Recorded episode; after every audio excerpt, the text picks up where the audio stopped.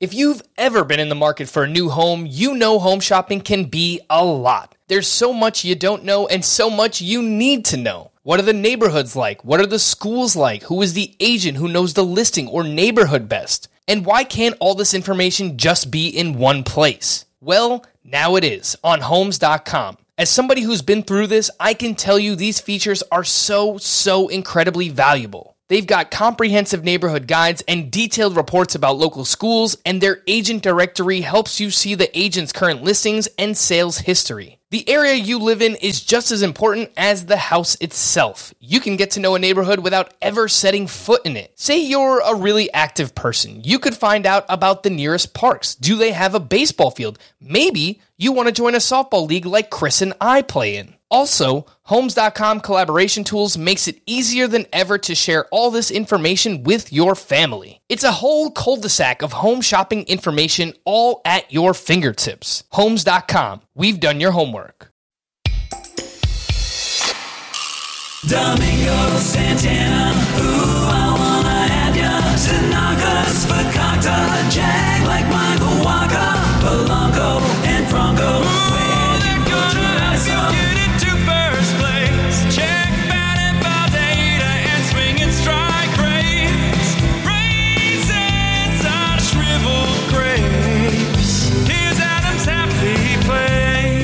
A little Kokomo Friday here on a Thursday. Welcome to Fantasy Baseball today, December 10th. Frank Stampfl joined as always by Scott White. A little dynasty talk here today on the podcast. Speaking of which, Scott, where did you wind up finishing in the dynasty league that is named after you, Scott White? I finished first, third, third consecutive championship in the Scott White Dynasty League. I believe that makes it a dynasty. And considering it's a 24 team league, Okay. feeling pretty good about that. All right, I see. Uh, I see how this one's gonna go. I, I don't have like a badump sound effect here uh, on my on my little soundboard here, but if I did, I, I would, I would, uh, I would definitely play it for you. And I heard a little rumor out there, Scott. Is uh, is it true that you might you might be trying to get me try and get me into your dynasty league? Is that is that Ah. possible? Ah, yes. There's at least one opening in, of the among the 24 teams, and I would say Frank Stampfl is uh, high in the queue to fill that opening. Oh man, I mean, how how how how are we supposed to talk about it on the podcast as often as we do if if the host isn't even in it? You know, like I could never get Adam Aizer in it, so hopefully I can at least get Frank in there. Adam was unwilling, by the way. It wasn't. I couldn't find a spot for him. He could have gotten in on the ground room floor, and he chose not to. Boo, boo, Adam, boo that man. All right, so forget about him. Uh, hopefully, I can get a spot in there. I would appreciate it, Scott. We talk about it quite a bit, um, but I find it a little fishy that you keep winning a dynasty league that's named after yourself. We'll save that for another time, though. And look, if we're gonna talk dynasty, I, I thought of who I consider one of the best fantasy baseball minds out there and one of the best dynasty minds just in general. Joining the show today is Ian Kahn, also actor, two weeks in a row. We had Ellen Adair on last week. Uh, you might have seen Ian on Turn, Washington Spies, which is currently on Netflix. Go out and watch it. Shameless, Dawson's Creek back in the day, many other shows. Go check out his IMDb page. Uh, but mentioned, great fantasy baseball player. We're in a few leagues together. Guy just dominates in auction leagues. Uh, I know that you won Tout Wars head to head points league back in 2019 as well. Dynasty contributor over, over at RotoWire. And you can listen to his podcast. He is actually on a podcast with Nando Di Fino, who used to be on this podcast under the radar. Ian Kahn, welcome to the show. What's up, man? Hey, Frankie. Hey, Scott. Nice to be on with both of you. Frankie, nice to be back with you again. And It's back back in the back in the saddle, as they say. back in the saddle indeed and a Yankee fan. It's nice to have a fellow uh, one of those here. Make sure make sure you follow Ian on Twitter at Ian Kahn. That's K A H N four. Ian Kahn four on Twitter. Uh, I, I got to claim one thing, Frankie. What do you got? stop What do you got? My father grew up in Washington Heights, New York. When I was born in 1972, a Yankee hat went on my head. If you know about the Yankees in 1972, it was not necessarily the most glorious of ages. Then I lived through the dirty years of the 80s. If you had Dallas Green as a manager in 1988, you're with me. If you had Steve Kemp attempting to play first base, you are with me. If you had Ken Griffey trying to play first base, you are with me. Yes, indeed. From 96 through 2009, it was a golden age, and it's been great to raise my two sons as Yankee fans, but I come by this by birth, not So by we- choice. What we have here is a long-suffering Yankees fan. That- it's like it's like being a Patriots fan before Belichick got there, right? Like there's there's a little I will tell you from 72 to, you know, I was, I remember being five. One of my earliest memories of my life was my father having my older brother and I stay up late to watch Reggie Jackson watch game six of the World Series in 1977. So I'm five years old. And I remember Reggie raising his third finger, right? And rounding the bases and going, this is the best. And 78. And then it sort of set my terms for life because when you were in an experience where Billy Martin and George Steinbrenner are your manager and owner as you're growing up as a child, you actually think you're going to get back together with every girlfriend as you move forward in life.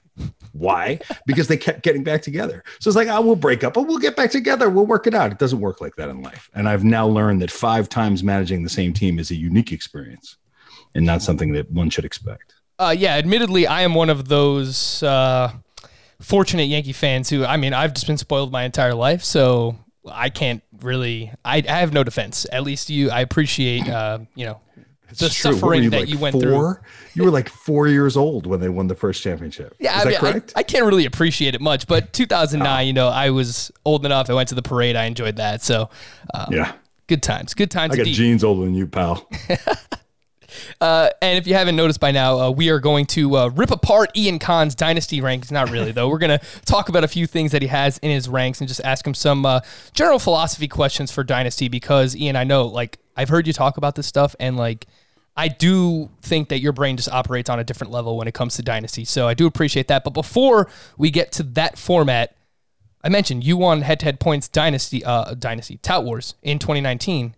Yeah. And we gonna bring it up, aren't you? we we just did our uh, head-to-head points mock draft recap on Tuesday. So, is there any tips and tricks for that format before we actually get into dynasty? I, what I I, am you definitely. I'm definitely not just like picking I- your brain because we play in a league together or anything like that. What I thought you were going to say, Frankie, was I thought you were going to talk about the fact that I was about to be back-to-back winners of Tout Wars head-to-head, and then on the very last day, I got caught from behind and ended up tied with Ariel Cohen, who beat me by out of I think 4,800 points, beat me by about 72 points. And it would have been a back to back championship in my first two years in Tout Wars, which would have been pretty spectacular. I would have been very happy about that.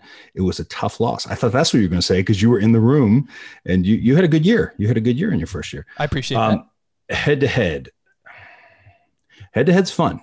I enjoy head to head. It's a fun league. I also enjoy the league that we do GDD with Steve Cos. That's a really fun league. Um, head to head tips. Um, yeah, I have a tip. Trade well, but that's my tip on all of it. That's the game. Trade well. Figure out what your opponent, your part, your trading partner needs. We've talked about this before, and work from that perspective. Try to see how your team can get better and their team can get better. And then when I find it, I'm not going to tell you this, Frank, because you can use this against me next year. I would never. But yeah, you do it every year. You do it in GDD. Of course, you're going to do that. Um, but that that's that's one of my big tips. Of course, pitching in most head-to-head leagues is very key. Really depends on the settings of your league. And uh, in our particular settings this year, it's hard to keep hard to remember. It was really it was a hitting dominated league this year, whereas last year was very much a pitching dominated league. I did take a look at your head-to-head draft, the mock that you guys did. I looked through Scott's team. Uh, it was interesting, and I had a couple questions about that if we have time. Um, but at the but at the same time, but at the same time, I think with head-to-head, um, it depends. If it's head-to-head points, it's one thing. If it's head-to-head categories, it's a different game. So I, I, you know, I think pick well very different game. Yeah. yeah pick well and be and be mindful be mindful and, and and pick guys that you like Yeah, that's the that's the key. And I, I know a player that Scott likes for head to head points leagues is Carlos Santana, which brings us to our news and notes. And we talked about him on Tuesday, and you wound up with him as your first baseman. Scott Carlos Santana signed a two year, $17.5 million deal with the Royals. Uh, his hard contact dipped this past season, but he underperformed his StatCast quite a bit. What do you think about the fit, Kansas City? Oh, I was I was very pleased to see this. Not so much because you know Kansas City is a special place for him or anything, but by giving him a two-year deal as opposed to a one-year deal, that shows a commitment that uh, I think I think tells us what their plans are for Carlos Santana, which is still an everyday player. Was no guarantee after he hit 199, and then the the Indians uh, chose not to exercise uh, the final year on his contract. Um, but like it would have been a shame if if he got moved out as a full timer. Considering the Statcast data still looked great. I mean his his uh, exit velocity was lower than the previous year, but if you look at his career as a whole, like his expected stats on Statcast were very much in line with the rest of his career. And he led the majors in walks, so he still has the on base skills, which is what makes him so great in uh, in the typical points league.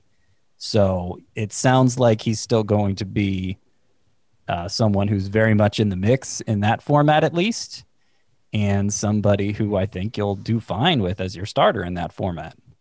Sticking in the American League Central, the White Can I Sox. say one thing about that, Frankie? Yes, you can. I just want to say something about the Royals. I think it's a good fit. I do. I think it's a good fit for the Royals. I think it's I think it's a good price. Two years, seventeen million is a good. He'll bring some leadership to the clubhouse, which is which is great. But from a fantasy perspective, there's some frustration on my part, and the frustration is I'm a big Hunter Dozier fan. I like Hunter Dozier, and I I really thought that we were going to see a big drop in his value, what he in his output last year. But one thing he was doing is he was running. He was running more than I expected. He had four stolen bases. And if you think about the fact that he came into the season a little bit late, with the power that he has and with the speed that he has, I thought with O'Hearn there, who also turned it on quite a bit in the just the late part in late August and in September, I thought that they were going to go with a little bit more of a flexible offense. And it's just taking up a spot. You know, I was kind of interested to see what Franchy would do. So now it's like it's it's it's that situation where you got a couple too many guys for too many spots. Now, I do think he's going to. I think I think Santana's going to play every day, and I think Santana's going to be a centerpiece of that team. Uh, I just think that they're going to be a few less spots for other guys. Uh, sticking in the American League Central, the White Sox signed Adam Eaton to a one-year, seven million dollar deal, and roster resource has him batting second in the White Sox lineup, which would be quite bad for one Yoan Moncada. Ian, any interest in Adam Eaton? I mean, I, You know, I don't think there would be. You know what's funny about that? I, the the thing I think about with Adam Eaton now is Todd Frazier. I just can't get Frazier out of my head. I mean, a big part of the game. Frankie knows this. Scott is a big part of the way I play the game. Is the way I, as, as an actor, I look at it from a psychological viewpoint, right? Like what's going on in the minds of the players and the owners and things like that.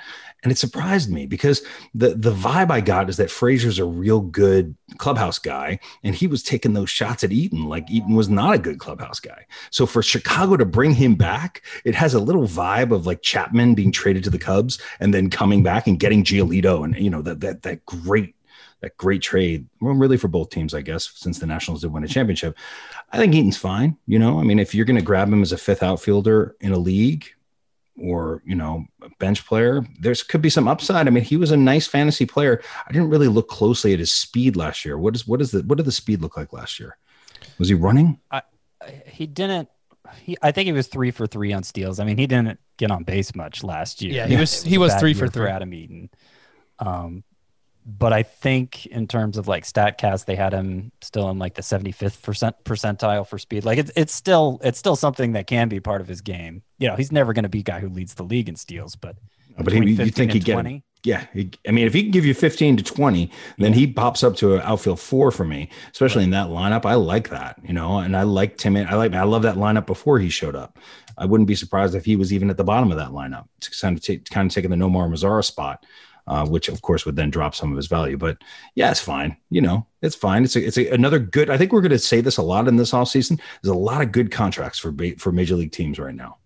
Yeah, based on the way that the offseason's going right now, some guys might have to settle for uh, less than they expected and less than we're seeing players usually sign for. Uh, just sticking with the White Sox, I keep seeing reports that Andrew Vaughn, who is their top prospect, uh, is an internal option for their DH role this season. Mm, I, I, everyone's all smiles. Everyone's excited right now. Scott, what do we need to know about Andrew Vaughn?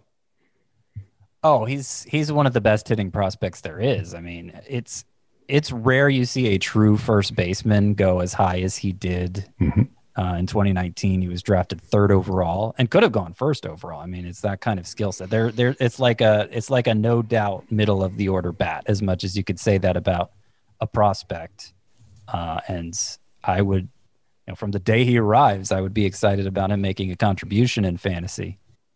Yeah, He's been there and for a long time. Yes, and uh, with Vaughn, he has not played a game above high A ball in the minors, but apparently like he was with their alternate training ca- uh, campsite this year, and apparently he was just like lighting things up, and and he was really impressing coaches, and he you know he was competing against other high end minor leaguers, other potential major leaguers that they just had ready there. So uh, you know there are some a little bit out of the box. I mean, to be honest, I mean, in his in his first year, 2019, he did not light the league on fire, but the pedigree is there, and I'm a big believer in pedigree, and the guy is there. He's the stuff. For sure. Uh, a few other small signings here. Matt Wisler signed with the Giants on a one year, $1.5 million deal. He could be in the mix for saves with the Giants, but Gabe Kapler, uh, your guess is as good as mine. With the sticking with potential closers, according to A's GM David Forst, Jake Diekman is the top candidate to fill their closer role internally. He was very good this past season.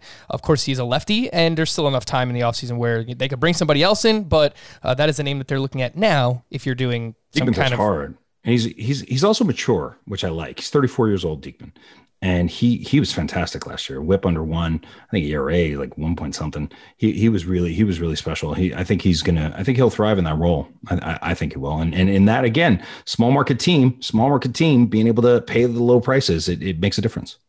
Oh, we shall see what happens. I do want to remind everyone uh, we have a new podcast at CBS. If you're looking for a leg up on your bookmaker, we've got you covered on the Early Edge podcast powered by Sportsline. Every day, you can join Jonathan Coachman and an expert crew of Sportsline handicappers to break down the biggest games of the day.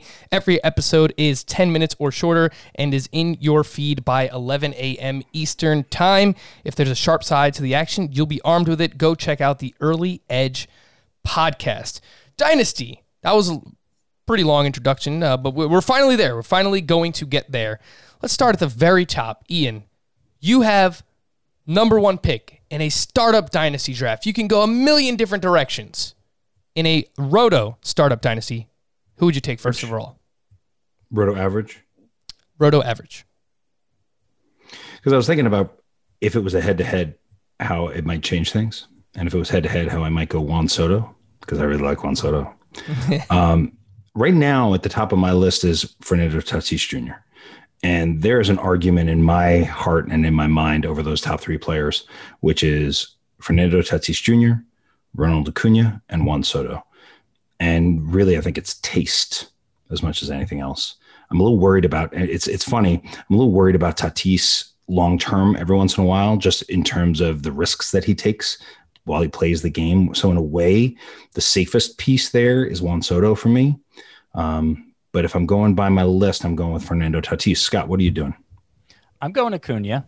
I'm going Acuna just because there's a longer stretch of him doing something very similar to to Tatis, and I don't really like the way Tatis closed out Yeah. 2020, as brief as it was. I mean, he had like a month and a half where he was just blistering, like the best player anybody had ever seen, and then kind of collapsed in September. Which you know, the final numbers still end up great. Um, but Acuna's done that sort of thing for much longer, so I go Acuna. But Tatis would probably be second if we're talking if we're talking dynasty, given how young he is, given that I expect him to be a contributor in stolen bases for a long time. I think you have the right three at the top. Thanks. I would just go Acuna over Tatis. Yeah. Um, my, my problem with Acuna, it goes back to there's, there's, there's a moment I have. Um, this is something I worry about with players, especially in Dynasty. If they are hot dogging too much, and you, Tatis could be called to be doing this too. Yeah, sure. I worry. I worry about getting hit by pitches in places that you, you don't want to get hit by pitches. You know, it's something about Acuna. I'm always a little bit worried about him. That I feel like somebody's going to go after him. It goes back to Jose Urena and the and the Marlins. He's not with the Marlins anymore. so No, I know he's not with the Marlins, but but the point is that that that's that's just that one ding for me. And you can say the same thing about Tatis. It's, I, I ding those guys. I mean, Paul Sporer gets mad at me every time I do it. But like when Trent Grisham hit the home run and then did the turn with Clayton Kershaw, I lost my mind. I was so annoyed about that. So I have a little I have a little old man yelling at "Get off my lawn" to my game a little bit, a little bit. Um, but those are those are my top three. And uh, Mookie Betts, I moved Mookie Betts up to four ahead of Trout. I mean, the idea that Mike Trout is number five on this list is remarkable to me. Um, and uh, but but but I think a real changing of the guard in the game. Yeah, and I think it's, running. I think it's fair, especially in Roto. Yeah, I mean, you see in the NFBC, and it's a little bit different because National Fantasy Baseball Championship, people are more aggressive on steals, and there is an overall component. So people are trying to to get speed in their lineups. But I mean, I'm seeing drafts there where Trout's going fifth, sixth, seventh, eighth because people want I- speed, and they're I'm in one right now because Yep. I'm doing it because at the XFL auction for that was Saturday night. Great room, the best. Chandler, Ron Chandler, Todd Zola, Brian Walton, like the old, like the godfathers of the game. And only one of the owners could do the the auction. So I'm watching Steve do the auction. I was like, I'm just doing a 150. I just got to get this out of my system. Trout's went nine. He went nine. I couldn't believe it. Nine. I mean, and I can measure my way towards that. But I was I wanted to get the fifth pick because I would I felt great that if Trout fell to me at five, I was going to be delighted. So so just that that's a dynasty startup you're talking. No, no, no. This is a this is just a Redraft. uh, redraft. Yeah, yeah. No, this Ooh. is just redraft. Yeah, That no, doesn't so- make any. I, I, I, that doesn't compute for me at all. No, it went. I think. Well, let me let me think. I think it went Acuna, Tatis, Soto, um, Betts, Turner for the speed, speed. Cole Degrom, Bieber, Trout, and I hmm. was at 15. I got the wheel, which I Yeah. tend to do just so that I only have to be, you know, have to really focus on it 25 times instead of 50 times. Go ahead, Frank. Go ahead, To, Scott. to me, it's a toss up between Trout and Soto, who steals the most bases this year. So I don't know why Soto is getting that presumption there that Trout isn't. I mean, Trout had a stretch earlier in his career, a couple years where it looks like the steals, it looked like the steals were trending down, and then they came roaring back right after. So I, I don't think you can try. I don't think you can count on a more than like ten to twelve steals from Trout anymore Yeah, that's right. um, it's not a foregone conclusion that that's all who he that's all he is now. No, that's true.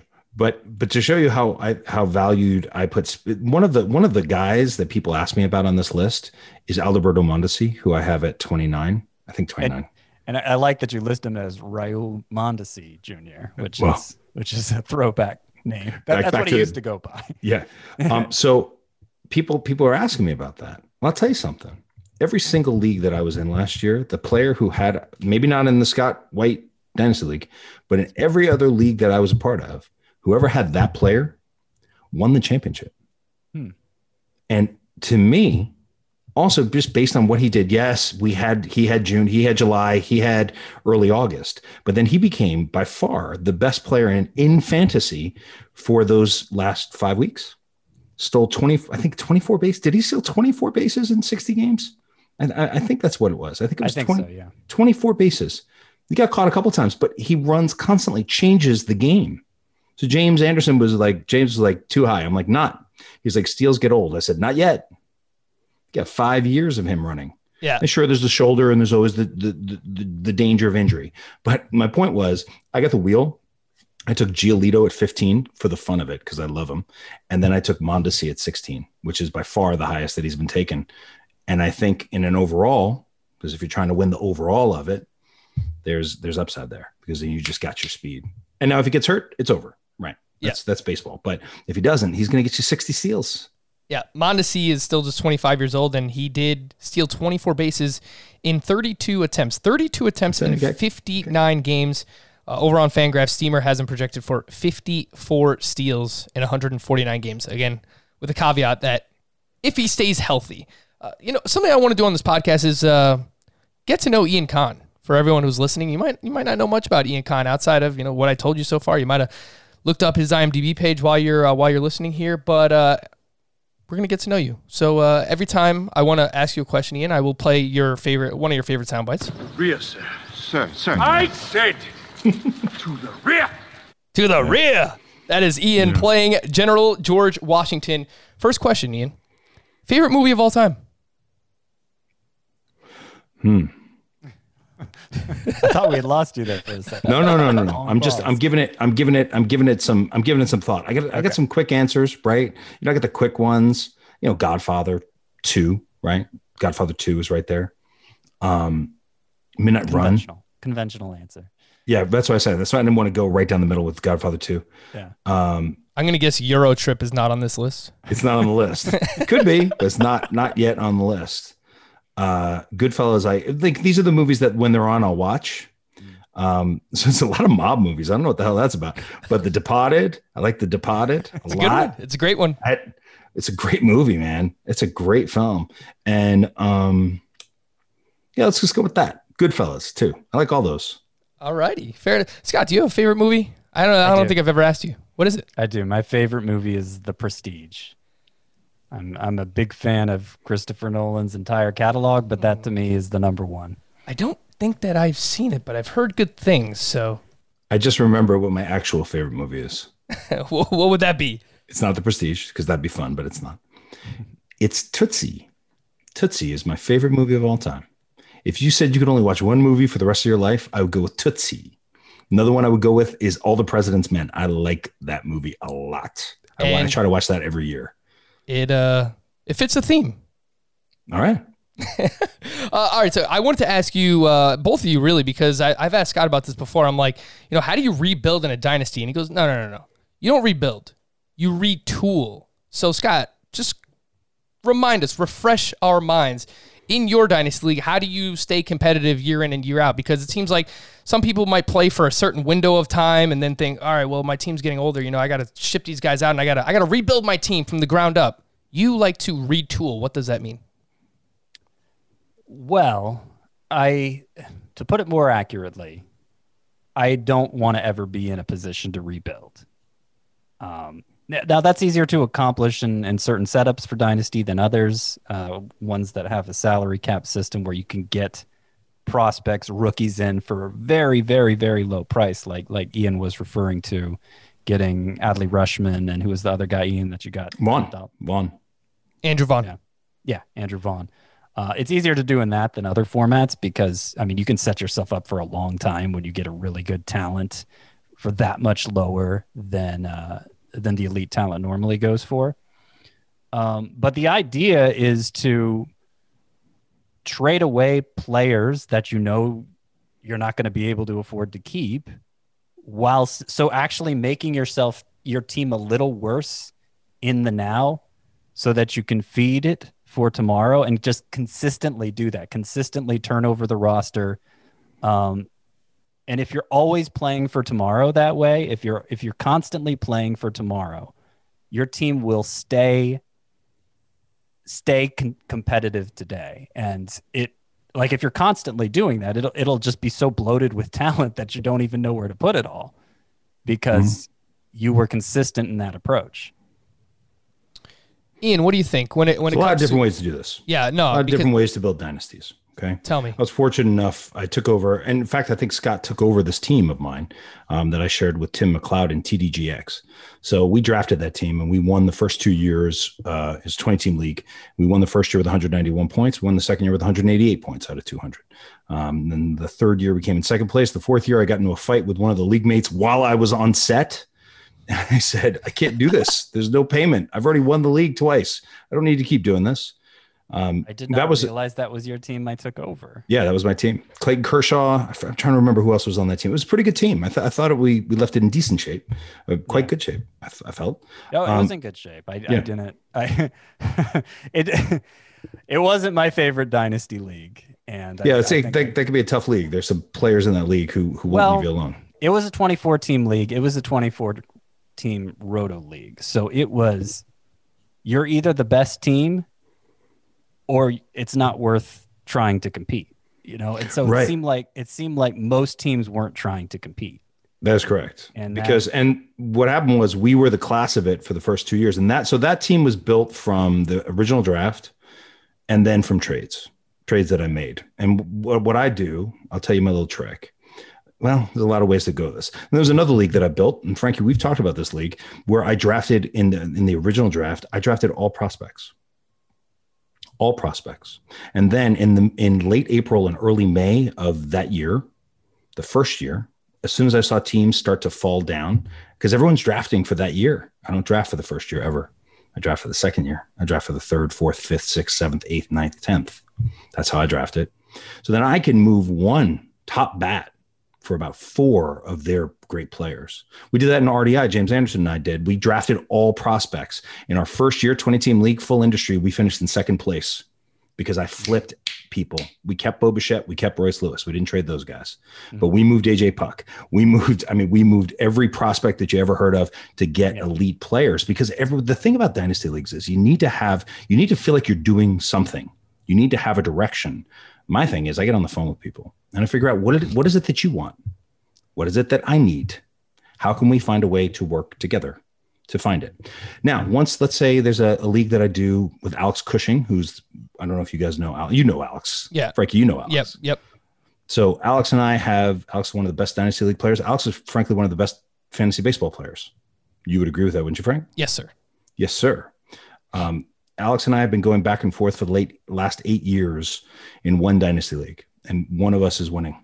Sometimes I've gone two in a row. Sometimes he's gone two in a row. I'll, I'll tell you a trade that I made two years ago. I just won the championship. I traded it was it was just before last season. I traded Charlie Blackmon and Charlie Morton for the first pick in the first year player draft. I am not thrilled with who I picked. I also had the fourth pick. This is a different league where I have Adley Rutschman, which I got with the fourth pick. First pick, I took Jasson Dominguez, partially because of this, partially because of the hype. Homer.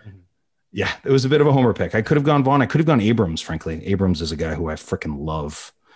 Um, but the point is that once you have that level of talent, we won. I won this past year. My partner Robert Mershak, who I brought on this year because I got too many leagues, we won with 147 points out of 150. This is an industry league. This is a good league.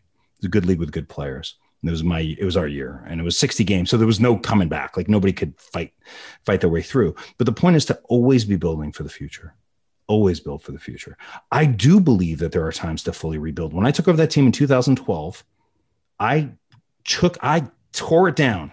And I actually reached out to Nando Di Fino because I used to listen to the CBS uh, show when you were doing it, Scott, with Al and Adam and Nando. That's how I first started. That's how I was like, I love this. What a- you know, that was how I began to learn the game in 2011, 2012 and I fully tore it down. I got myself Wil Myers, I got myself Dylan Bundy, I got myself Jurickson Profar, I got myself the great prospects of that time. And I said to, I reached out to Nando Di Fino, the famous Nando Di Fino on Twitter. I said, I'm rebuilding for 2014. He said, 2014, what you, what you do for 2013? That's how he talks.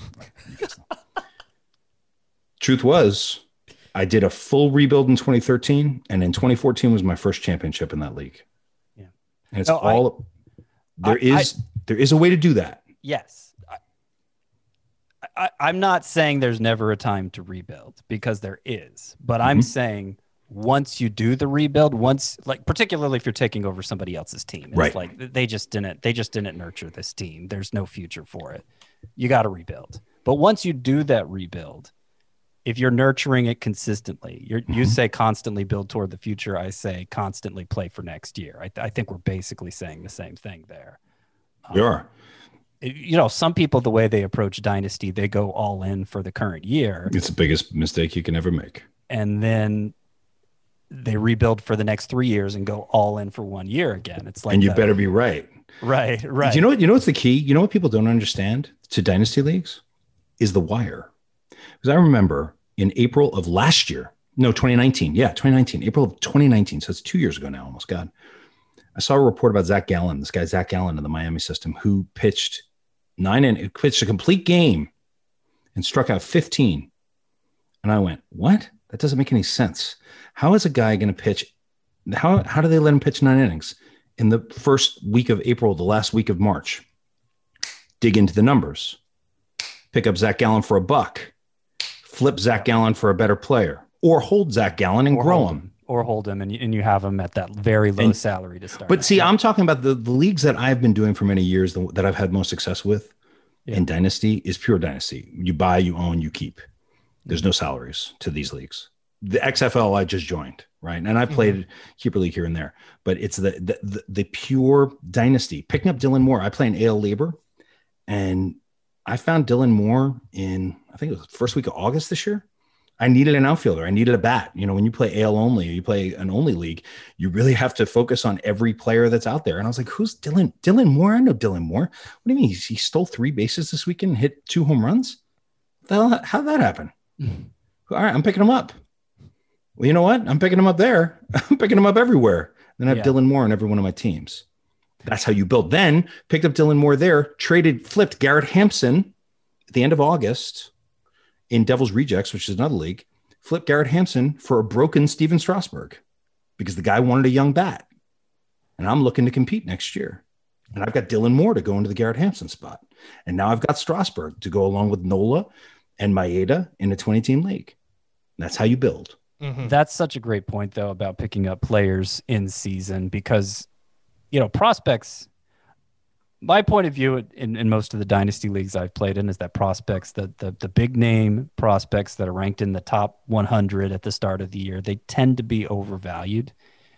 But new prospects emerge over the course of the season that weren't getting that hype at the start of the season. A guy like uh, you mentioned um, uh, Zach Gallen. It's a perfect example of that. But I've gotten guys in my dynasty league. Jack Flaherty was an example of that, a midseason pickup who nobody was on at the start of the year. Uh, Mitch Haniger, that year he broke out in the Diamondback system. I got him that way. Um, I could probably come up with a few more examples, but I'm blanking now. Like that, that's a really good way to keep feeding the team without going out and acquiring the big prospect who you may have to give up. But then you could give three of those guys, Scott. You can give three of those guys. You pick up those guys. Also, one of the key things is in September when everyone else is focusing on football. I'm not focusing on football. I'm focusing on who's coming up now and getting some at bats. And I'm mm-hmm. stashing all of those guys in my minor league system mm-hmm. because those are the guys who are going to get the starting jobs. There's going to be hype about them in the offseason. I'm going to package three of those guys to a rebuilding squad for that one pitcher who's really going to help me this mm-hmm. coming year. It's really that wire. People, it's it's under people don't talk about it enough. If you're doing your work and you're understanding what's happening out there in the baseball world, you're constantly mm-hmm. filling your team. Your team should be getting better every week. Every week there's somebody out there who can make your team better. If you're if you're being wise about it, if you're really staying focused on it, if you care. I'm obviously a little bit obsessed with it. so, you know, uh, the, the, suc- success comes from helps. Helps. preparation. Preparation is everything in life, gentlemen. Preparation is everything in life. Yeah. If you're willing to prepare and you're willing to do the work, you will reap the reward. Period. I, I mean, just in fan, just speaking for fantasy in general, I, the best habit you can have in fantasy is to consistently play the waiver wire throughout the year.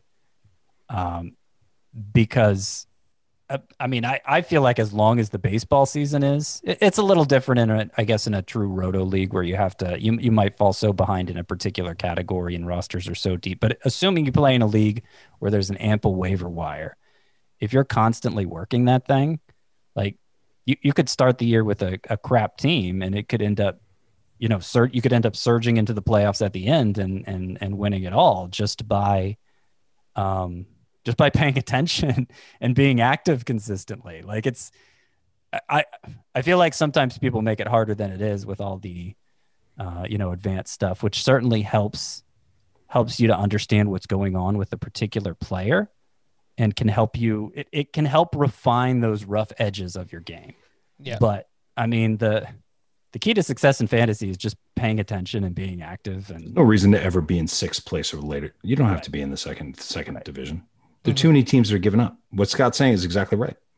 You focus in, you pay attention, you find the guys you can climb. Doesn't mean you're always going to make the money. Doesn't mean you're always going to win. But there should really, you should always, if you're fighting to win, it's a long season. People get tired, people get bored. There's no reason not to be in the top half of your league because there are too many people who aren't. Ian, that reminds me. That that's a great point that you bring up. Rear, sir. Sir, sir. I said to the rear. Uh, Ian, what's your favorite band and or artist of all time? Beatles, man. I'm old, and it's the Beatles for me. You're not that old. Come on. there were some old favorite movie picks there too. So. Yeah, it's true. I'm, I'm, I'm you know, I'm, I'm, I'm happily, I'm a very happily married man, which is, which makes me uh, quite fortunate. So I get to spend a lot of time with my wife.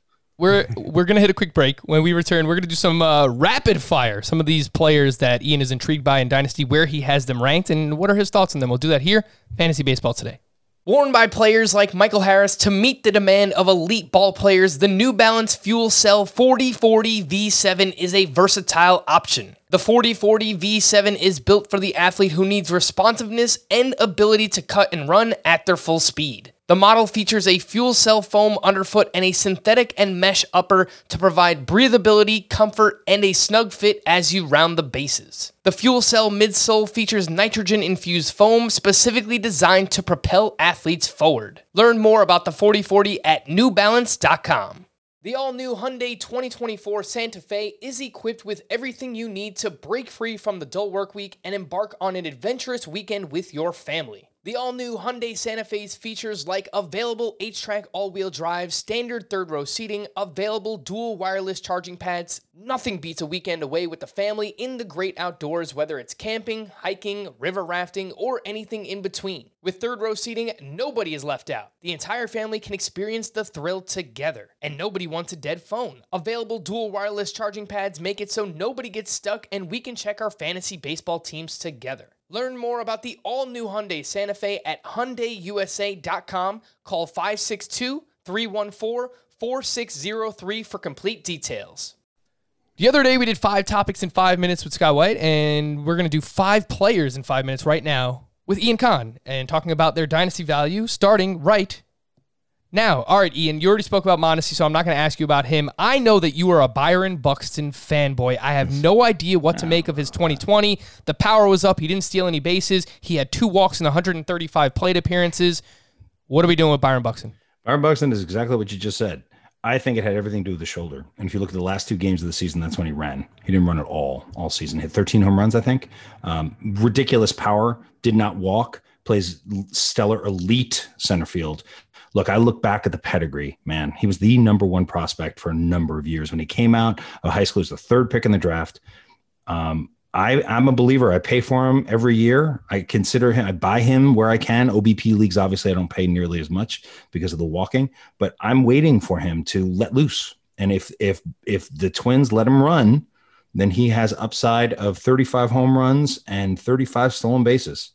With in an average roto league, there is that upside. I mean, that's the ceiling upon ceiling. But that's what I, excuse me, that's what I believe about him, and I, I'm a, I'm a believer. You are a believer. Scott, anyone you'd like to ask Ian about? Oh yes, I should have just jumped in there. No, but Scotty, what do you think? You agree with me on Buxton, or do you do you think it's a, a fallacy?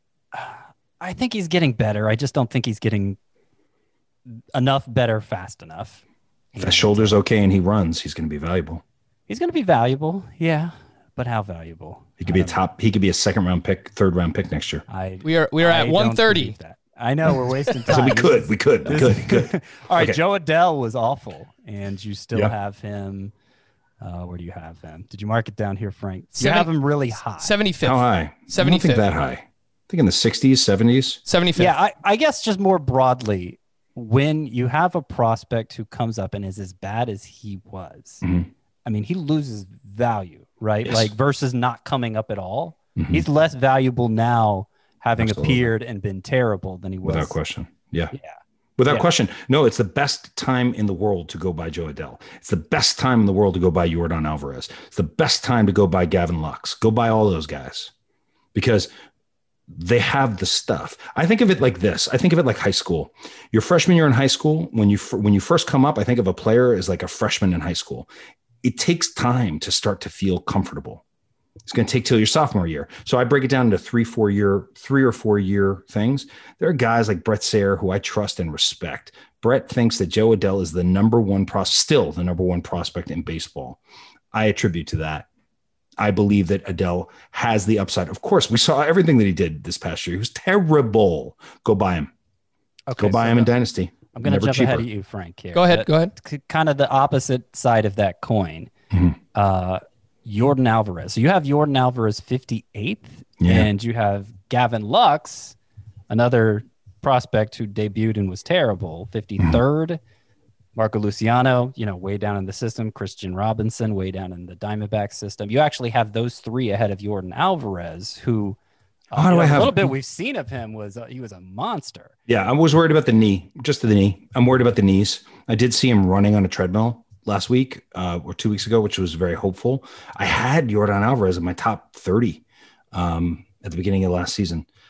Marco Luciano has to do with what you can get for him.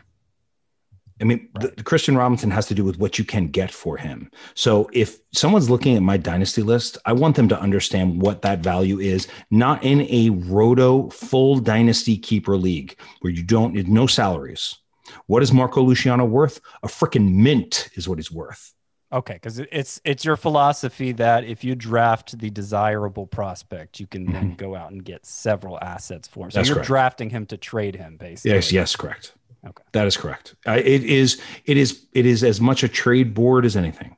Okay. And what you can get for the player right now, today, what the player is worth today. That's how kind of how I think about it. It's not my favorite players or the guys that I think are going to be the best this year at all. It's about what are they worth on the market, and I'm setting a market. I'm setting a market. It's my market. Doesn't mean it's the right market, but it's mine.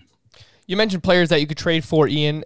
How about Victor Robles, who you have 85th overall? You're trying to buy low on him right now. I mean, yeah. what happened in 2020? I heard, I saw some beat reporters say that he he came in overweight, that he put on some like quarantine weight before he came back, and that's maybe that's why he didn't steal. But what are we doing with Victor Robles?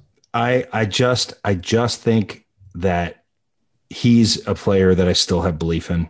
He's a guy who's going to get more serious about his game, um, and is he's a kid, man. He's a baby. He's younger than you, Frank. I mean, he's 23 years old. He's 23. So I do think that I think he's going to get playing. He has playing time. He's going to get his opportunity, and I think that there's still real upside there. Who's next? Only got four, two minutes left, or 30 seconds. Oh, we're like way over five minutes. Uh, I guess the last one I'll ask you about was uh, was Stephen Strasburg, who I asked you for five players, a couple players that you liked, and uh, you threw him on the list. He had carpal tunnel surgery, and you have him 99th in your dynasty rankings. You mentioned you just trade traded for him. It's whenever you get him coming off the injured years, that's when you get him at a discount, and, and that's when he's awesome. Usually, Usually, uh, look, he's a, he, when he's right, when he's healthy, he's one of the best pitchers in baseball. It's just that he's not going to be right or healthy that often. But for Garrett Hampson, for me, in August of last year, when Hampson had a good week and the guy wanted to trade for him because he had a good week, that was a good trade. And I'm happy with that trade. I'm happy with the 45% chance that he, 50% chance that he comes back fully healthy. I think it's higher than that. I think he's going to be okay. I think he's an upside play in Dynasty right now, more than in redraft. I think in redraft, he's going to be a little bit more expensive. I think that there's a discount in Dynasty on a pitcher like that. Um, and so he's a guy, he's a guy that I like. Last question that I'll ask you, Ian. Wait, wait, Scott, Scott looks like he just smelled something bad. So you got something, you got a thought on Strasburg? That's just uh that's just my regular face. Oh, okay. Sorry. don't know that's- I, I got RBF or something. I don't know. No, no, no, no. You just, you just. I was, I thought, I thought you had a, a pretty strong uh, opposing comment on Strasburg. so Uh, Scott- I, I Scott loves like, pitching. I like a qui- like I feel like the high end starting pitcher is the most irreplaceable asset in fantasy right now, regardless of format. So anytime you can get him discounted because he's dealing with injury, mm-hmm. I actually went out and acquired Justin Verlander in a dynasty league this offseason, which who knows? I mean, he's going to be basically 40 when he gets back, but I gave up like Hosmer for him. And like, ooh, ooh, Hosmer. whoa, whoa, whoa, whoa, whoa, whoa, whoa. You big Hosmer guy? Oh yeah. Oh. Yeah. I'm gonna say this right here, right now. Eric Hos, somebody, somebody was listening to my podcast who made that trade with you. Eric Hosmer is going to have the best five years of his career coming up. Wow. Write it down. Bold Mm. predictions. I believe that. Here's why. When a guy has the the he grew, again using the freshman, sophomore, junior, senior year, right? He's right smack in the middle of his junior year. And he's going to be he's going to be he's going to be great on that team. He's they they are going to have they're going to have a really good baseball team. They're going to have a really strong lineup and I do believe that the launch angle shift from him, I believe in it. I think he has an upside of 30 home runs this year. I think he can hit 270 OBP, maybe a little bit letter, a he didn't little bit less. sustain it though, Ian. He didn't sustain the launch angle shift. He he kept it up for like three weeks, and then it was back to the Hosmer of the numbers were he had a really strong year but then he got injured but before the injury he was strong look it's a it's a difference of opinion.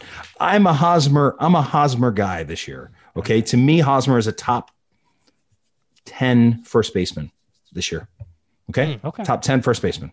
So but look i we we bought justin verlander in our auction on saturday night Mhm. that we're going to hold and maybe keep for 2021 so there's upside to that. Would would it make you feel any better if I got knowing that I got Verlander and a pick what's the pick? Hosmer? What's the Late pick? What was the pick? It's uh probably in the 400 range overall. 400. Well, it depends on the on the format. Counting keepers. Counting keepers. Ah, okay. Counting keepers. Yeah. Yeah. I mean, look, Verlander has value. I just it, it depends. Is this your is this the Scott White Championship League? No, no, this is a score sheet league. I'm in. Oh, score sheet league. All right, Yeah. that's score sheet league. I I don't know score sheet so well. Nando talks about score sheet, but uh, oh yeah, I think you're in. I think Nando's in that league. Was it with Nando that you made the Uh, I am in a score sheet league with Nando, but this is one he's not in. I'm pretty sure Nando is in every score sheet league that was ever made because I think he- there are only like 90 score sheet leagues. he's in all of them. Because when I worked with Nando, Alex Anthopoulos used to be in a score sheet league. Okay, that's their claim to fame. Hey, Uh, I used to work Good with stuff. I used to work with Nando every day. He'd come in. He's like, "Oh, Frankie, I, yeah, I'm, I'm, I'm making a I'm making a trade in, in score sheet. I'm, I'm making a draft pick in score sheet." I'm like, "Dude, how many score sheet leagues are you in?" He's in so many score sheet leagues. I've been trying to work with Nando on his um, Nando's genius. Nando finds guys. Nando has belief, but Nando is like the boom or bust king of the world. He doesn't believe in the boring, and so I've been working with him in his redraft leagues. It's like I get it. There's great upside, but in the fifth round, we don't need the upside. Just get me some. Get let's get some numbers. Let's just get Michael Brantley's going to work great in the ninth. Oh, Brantley's no good. Come on, Brantley's boring. Yep, and that's what you need, Nando, because you're going to find the guy and you're going to find Ty France. I, I love Nando, but he sounds like the worst possible person to share a team with because no, no, I don't. I don't share a team with Nando, but but I, you know, but I but I work with Nando every week. I love Nando Di Fino. He's the Godfather. He's I call him the Godfather. He's the Godfather of fantasy baseball. Oh man, let's wrap up with this. Rear, sir. Sir, sir. I said, damn, to the rear. All right, final few questions. Get to know Ian Kahn. Ian, your favorite role that you've acted? on stage or on screen. Uh, let's go with screen. I mean, there's Washington, of course, but there was a role I played on a TV show. It was my first kind of well, it wasn't my it was kind of my first big starring role in a television show. It was the year was 2000, and it was called Bull, which is you know there's a show Bull now on CBS that my friend Chris Jackson, who played George Washington Hamilton, is one of the stars of that I actually guest starred on. Um, but there was a show called Bull back in 2000 that I was one of the stars of the show, and I played a guy named Marty Decker, and it was about the uh, the stock market, and uh, and it was an awesome part. And if anybody wanted to watch that, I believe the first 13 episodes are on YouTube, and it's fun. I really like that. I really like that show. I actually showed my younger son that about a week ago. I was like, "Hey, you know, I think there's something on YouTube," and he's like, "That's you." God, look at you. I was like, yeah, that's me. So I, I'm going to say, but but at the end of the day, as much as I love Marty Decker, George Washington had more of a more of an effect on my life for sure. Changed my life. True story. I texted a buddy of mine earlier and I said, "Oh, I'm gonna have Ian Kahn on the show. Have you watched anything that uh, that he's been in?" He's like, uh, "He's like, oh man, I see he was in Bull. That's interesting." So, just it's I random. was probably talking about the new bull, not the old bull. maybe, maybe. Uh, Oh, I, let me. Can I plug my podcast real quick? yeah, for sure. Uh, so the fantasy the the athletic fantasy baseball podcast i am lucky enough on a weekly basis to do a show with the great nando di fino who has been mentioned and the the voice himself derek vanriper um, and we do it we really do a fun show we have a great time together uh, it's a it's an enjoyable listen people seem to say and they've kept us going we're almost two years in now and it's uh it's my home and i i enjoy it and dynasty rankings are at RotoWire, where I was brought in by James Anderson and Clay Link a couple of years ago. They asked me to come join in, and uh, and I enjoyed being a part of their organization as well. And it's a thrill to be here on the CBS uh, Fantasy Baseball Podcast, guys. It really is, and I thank you for for welcoming me as a guest. I really do. And we appreciate you coming on. Make sure you follow Ian t- on Twitter at Ian Kahn K A H N four Ian Kahn four on Good. Twitter. For Ian and Scott, I am Frank. Thank you all for listening and watching Fantasy Baseball. Today we'll be back again next week. Bye bye. Bye.